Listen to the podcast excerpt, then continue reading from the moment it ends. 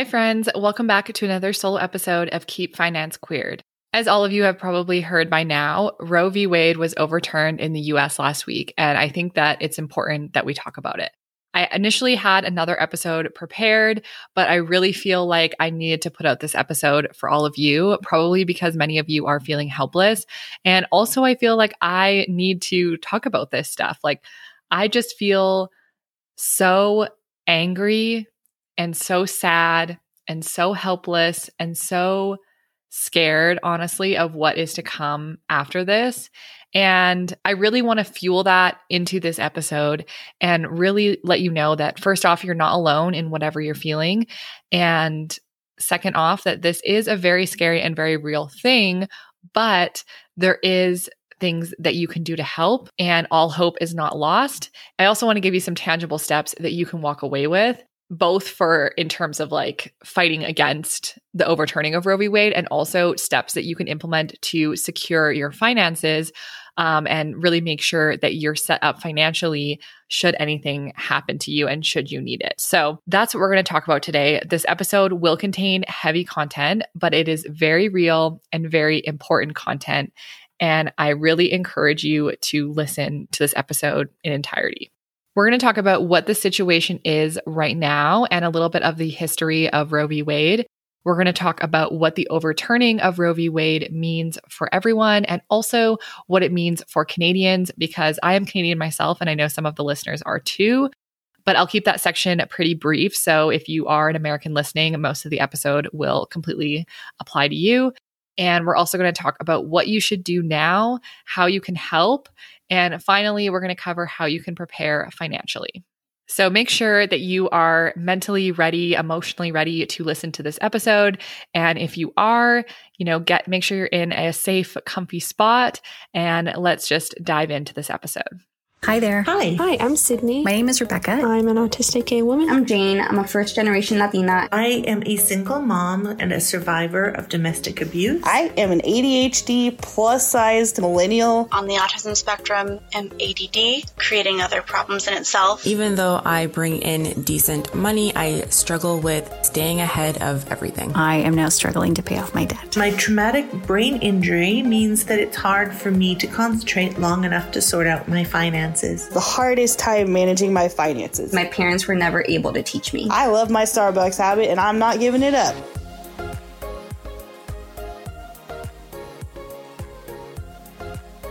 Roe v. Wade was a legal case back in 1973 in which the Supreme Court ruled that restriction on abortion was unconstitutional. Specifically, that criminalizing abortion violated a woman's constitutional right of privacy. And I want you to remember that because I'm going to come back to it. Then we saw some changes to Roe v. Wade after the initial um, passing of Roe v. Wade, but no overturning. So we had Planned Parenthood versus Casey in 1992, where the Supreme Court established that restrictions on abortion are unconstitutional if they place an undue burden on a woman seeking an abortion before the fetus is viable. And then in 2007, we had Gonzales versus Carhart, where the court upheld the federal Partial Birth Abortion Ban Act in, that passed in 2003, which prohibited a rarely used abortion procedure known as intact dilation and evacuation. Then in 2016, we had Whole Women's Health versus Hellerstedt, I might not be saying that correctly. Apologies if I'm not. The court invoked its decision in Casey to strike down two provisions of a Texas law requiring abortion clinics to meet the standards of ambulatory surgical centers and abortion doctors to have admitting privileges at nearby hospital. And then four years later, in June Medical Services LLC versus Russo 2020, the court invoked Whole Women's Health to declare unconstitutional a Louisiana statute that was, as the majority noted, nearly identical to Texas's admitting privileges law. So there was some changes to the initial Roe v. Wade, but there was no overturning. On June 24th, 2022, Roe v. Wade and Planned Parenthood v. Casey were overturned under the opinion that there is no constitutional right to abortion. So, this means that each individual state can now decide how they want to restrict abortion and what laws they want to pass. Right now, 26 out of 50 states are certain or likely to ban abortion, and 13 of those 26 states have trigger bans, meaning they took effect immediately after Roe v. Wade was overturned and made abortion illegal. Now, this goes beyond Roe v. Wade because this opens the doors for more rights to be taken away. Remember earlier how I said Roe v. Wade was passed on the basis that criminalizing abortion violated a woman's constitutional right of privacy? Well, because that was overturned, it means that other cases that hinge on this right to privacy are also at risk of being overturned. Supreme Court Justice Clarence Thomas stated in his personal opinion that the court should correct the error of other settled law, stating the court should look to overturn Griswold v. Connecticut, the case legalizing a person's right to contraception, Lawrence v. Texas, the case legalizing a person's right to sexual privacy, Obergefell, Obergefell, not 100% sure how to say that, um, v. Hodges, the case legalizing same sex marriage. And he did not mention Loving v. Virginia, the case that legalized interracial marriage, because he himself is in an interracial marriage. But this one is also at risk of being overturned because, again, it is hinged on that basis of right to privacy. So, what does this mean for all of us? The overturning of Roe v. Wade is an attack on human rights. This affects not just people with uteruses, but everyone around them. In addition to it being an attack on human rights, it's also a financial crisis. Not having access to abortion leads to lower credit scores, increased debt, more bankruptcies, and a higher chance of living in poverty. Some powerful statistics from a video that was put out by Your Rich BFF mentioned that access to abortion increases the probability of finishing college by 72%. Delaying motherhood by one year increases wages by 11%. And legalization of abortion decreases the percentage of children who grow up in poverty and it improves their future life outcomes. So, access to abortion ultimately helps people with uteruses become more educated and be more financially secure, and also allows for a better quality of life for any children that they may want to have down the line. But this decision is really not about bodily autonomy and the right to choose. It's not even about being pro life and believing that abortion is unaliving a child. It's about control. It's about keeping the working class working, keeping prison numbers high, and ultimately maintaining the power of rich, white, cis men. Black, Indigenous, people of color, Women, non binary, transgender, disabled people, and immigrants are already facing disproportionate rates of maternal death, sexual violence, and now amplified systemic financial stress. And this is scary because the overturning of Roe v. Wade gives the Supreme Court more power to take away even more of our rights. And every single one of you should care because if it doesn't affect you directly, it affects someone close to you and it also affects society as a whole. This is not just an issue for people with uteruses. This is an issue for society. This is a big deal. Now, I'm Canadian and I know many of my listeners are too, and don't think that because we are in Canada that this doesn't affect us. First off, the decisions made in the US do have sway and influence over what politicians do in Canada. This gives them more power and confidence to challenge abortion rights here. Secondly, Canada actually has no existing abortion laws. Abortion has been legal in Canada since R versus Morgentaler in 1988 when it was ruled that criminalizing abortion is unconstitutional. Today, abortion falls under provincial healthcare systems as a medical procedure, which means that access to abortion largely varies from place to place. There are a lot of people in Canada that still have little to no access to abortion and must travel to receive one.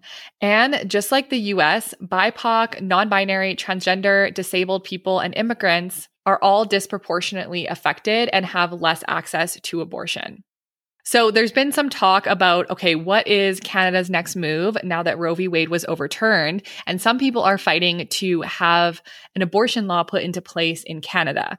But creating a law around abortion also leaves it vulnerable to be overturned like Roe v. Wade. So if there was a law to be put into place, even you know, in favor of accessible abortion, that law could later be challenged and overturned, and we could have the same situation happening in Canada. So it's actually better right now to keep it as a medical procedure and instead fight to strengthen the enforcement of the Canada Health Act. Our rights as Canadians are still at risk as there are hundreds of MPs across the country who are anti abortion, and the Conservative Party would likely try and pass anti abortion laws if they were to win the federal election. So essentially, this is something that you should care about, even if you're Canadian. So, what should you do now, and how can you help? So, first step is to protect yourself. So, I'm going to suggest some things, but I know that some of these are not going to be available for everyone or an option for everyone. So, just take what applies to your life and implement those. First one is deleting period tracking apps. This information can actually be used to incriminate you, your information is not safe on on period tracking apps even if the app is saying that they will not sell your information. If they receive a subpoena it's very likely that they will overturn that information and that could incriminate you. So delete period tracking apps if possible, always use multiple methods of contraceptives. I know that not everyone can be on birth control. I know that is not a safe option for everyone and not everyone needs to be on birth control. So just, you know, make sure that you're educated on what the options are for you and use as many possible forms of contraceptive that you can um, when being sexually active with someone who could impregnate you, if you are someone who can be impregnated do regular pregnancy tests so that you know as early as possible. So, if you are someone who is sexually active and there is a risk of you being pregnant, then do regular tests so that you can catch a pregnancy as early as possible and you have more options of how to terminate that pregnancy if you do not want to carry it. Know your options and the health risks associated. So, do some research to find out how you might be able to access abortion should you need it. What are the clinics around you that are offering it? Do you need to travel to another state? What are the options for you? Can you take the abortion pill? Can that be mailed to you? Is there any health concerns with that pill that is going to affect you? I know that with some of the abortion pills I've seen, there are weight restrictions. So if you are over a certain weight, it becomes less effective. So those are things just to be aware of. So know what your options are. And I also want to say here do not reach out to strangers for help the best thing you can do is to go to professionals have had years of experience and know what they're doing who will provide you with professional and safe help. I've seen a lot of those TikTok videos that are, you know, to that audio. It's like, if we go down, then we go down together. that one. Um, and people are talking about like, if you need to go camping, you can come go camping with me. Those are actually, those videos are not super helpful. They're actually quite dangerous because it puts both you and that person at risk. And you don't necessarily know that that's a safe place to be. And the other person might not understand the risks that come with opening up their home. And the best thing you can do is just go to medical professionals and abortion professionals in that case. And then another thing that I will say about protecting yourself is if you are a queer person who is married or has children, make sure that all of your legal documents are in order. So all of your birth certificates for your children, if you have children, marriage licenses, etc. Um, just make sure that all those documents are in order should anything happen to those laws. And shout out to Queerency for that tip. It was super helpful and I think it's a really important one to keep in mind. So now I want to talk about ways that you can help, but I think it's important to note here that there are a ton of abortion initiatives that currently exist right now. And the best thing that you can do is to help out organizations who are already doing the work and have been doing the work for decades. Now is not the time to start up your own initiative or organization. Now is the time to center Black, Indigenous, people of color, and trans folks and take a back seat, especially if you are white. That being said, there are a lot of ways that you can help out right now, and we need as many people as possible fighting this fight. So, if you're looking to ease yourself into ways that you can help, here are some easy things to start with. One is signing petitions, and I will link some petitions to sign down in the show notes. Another one is donating. And again, there are a ton of ama- amazing organizations doing the work to provide safe and accessible abortions. So there's a lot that exists and a lot of places to donate, which again, I'll link in the show notes. Number three is to educate yourself. So learn more about Roe v. Wade and the history of abortion rights. Learn more about what states are banning abortion and your options for accessing abortion should you need one. Make sure you're informed of your rights within your own state and you're also informed of the rights of any state that you might need to travel to. Now, if you're in a place where you're ready to take more action, some things you can do are talking about it on social media and specifically uplifting marginalized voices and making sure that you're very clear on the intention behind what you're sharing. So make sure you think about before you post, why are you posting this thing? Is it meant to build awareness? Is it meant to share something important? Is this contributing to the fight against the overturning of Roe v. Wade. Another thing you can do is call your senator and Canadians. You can also call your local representatives, ask them what they plan to do about abortion laws, apply pressure to them, and urge them to fight against the overturning of Roe v. Wade. If you're Canadian, you are urging them to put in place better, you know, healthcare initiatives, more access to abortion, access to abortion for those that live in more rural communities, things like that. And the last thing I have is participating in local protests. If you feel comfortable, see what local protests you can attend and make sure you take safety precautions and go with a buddy and you are well informed of kind of what to expect at a protest because we know that they can, in some cases, turn violent. So you want to make sure that you're properly prepared, you're with a buddy, and you're taking all the safety precautions you can when going to a protest. So I want to wrap up this episode by talking about how you can prepare financially. As I said earlier, this is not just a human rights issue and a right to bodily autonomy issue. This is also a financial issue. And so it's really important that we are taking as many steps as we can as people with uteruses to prepare ourselves financially, set ourselves up for success, and so that we are as well equipped as possible for any sort of event that might happen to us. Number one is focus on saving up an emergency fund. And the solo episode that will be coming out in two weeks' time is going to be focused on how exactly to save up an emergency fund and figure out how much money you need and all of that good stuff. So make sure you're you're subscribed to the show so you don't miss that episode. But really, I'll go into it really briefly here. So, you want to open up a high yield savings account and set up monthly reoccurring transfers into this account. So make this your number one financial priority right now. This should be your main focus is building up this emergency fund. You may also want to save up a health fund specifically for the cost of abortion or medical costs or contraceptive costs. And again, set up monthly reoccurring transfers so that if you need to access any of this money, you'll have a lump sum of money in there already that you can use and it won't impact you as much financially because you've saved up some money you don't want finances to be the barrier to accessing abortion. And I know that for some people, that is the reality. So I would also suggest here to be aware and informed of all the resources that you have available to you in your state should you need them. So if you don't have the financial resources, to pay for an abortion and you need one, are there any resources available to you? Are there any organizations that are offering to, you know, pay for some of the costs or to cover it? Like, what are the options available to you? Number two is to work on building up your credit score. Unfortunately, the credit score system is still a system that affects your access to certain privileges, and, and it's very strong in America and Canada. And not having safe access to abortion decreases and affects people with uteruses credit scores. And so we want to do everything we can to build it up because that is what's going to allow you to, you know, rent certain places. It's going to allow you to buy a home or rent or buy a car if that's one of your goals. And it is a system that is used to decide whether you get access to a lot of things, certain privileges. Number three is consistently negotiate your salary. Having to take time off work to go get an abortion or to take care of a child can impact your wages or your potential for getting promoted.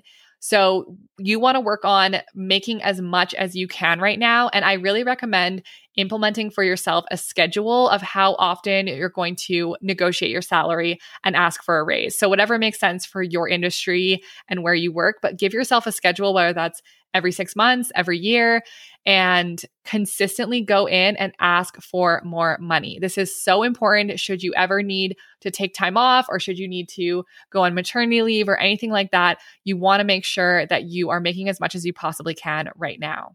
Number four is start investing and building as much wealth as possible.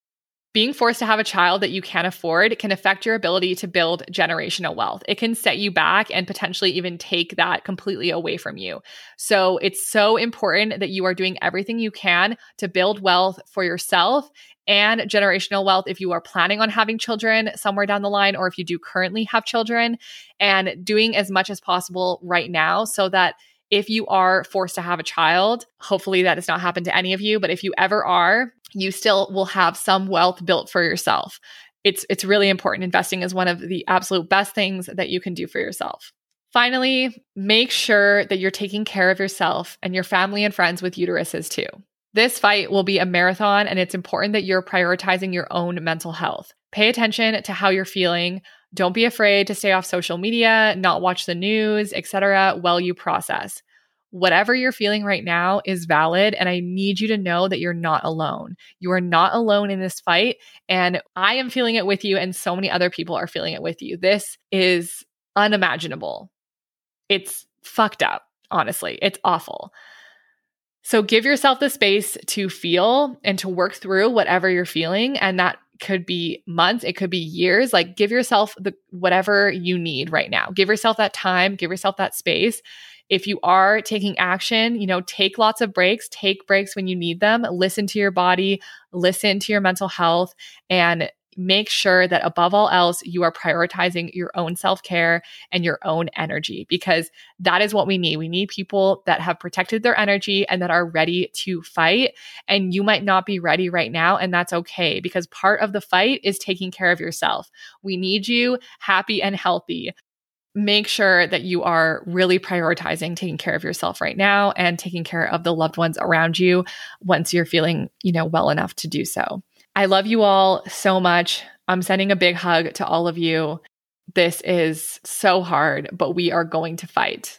I've linked a ton of resources below petitions, places to donate, places to learn more, to educate yourself. There's a ton of resources. So make sure you check out the show notes and check out some of those resources. And thank you so, so much for listening to this episode. I know that it was probably difficult, but it is such important information. I'd really appreciate it if you would share this episode with family and friends and loved ones and even your social media community, people that will benefit from listening to this episode and people that need to hear this episode. I love you. Take care of yourself. We're not giving up. If you enjoyed this podcast episode, we'd love it if you would share a screenshot on your social media and tell us what you loved about it. If you'd like to support the podcast, you can subscribe to the show, rate, and leave a review on Apple Podcasts or Spotify. I will be donating $1 for every review left in the first six months to organizations that our podcast guests have chosen. Thank you for listening, and remember to keep finance queered.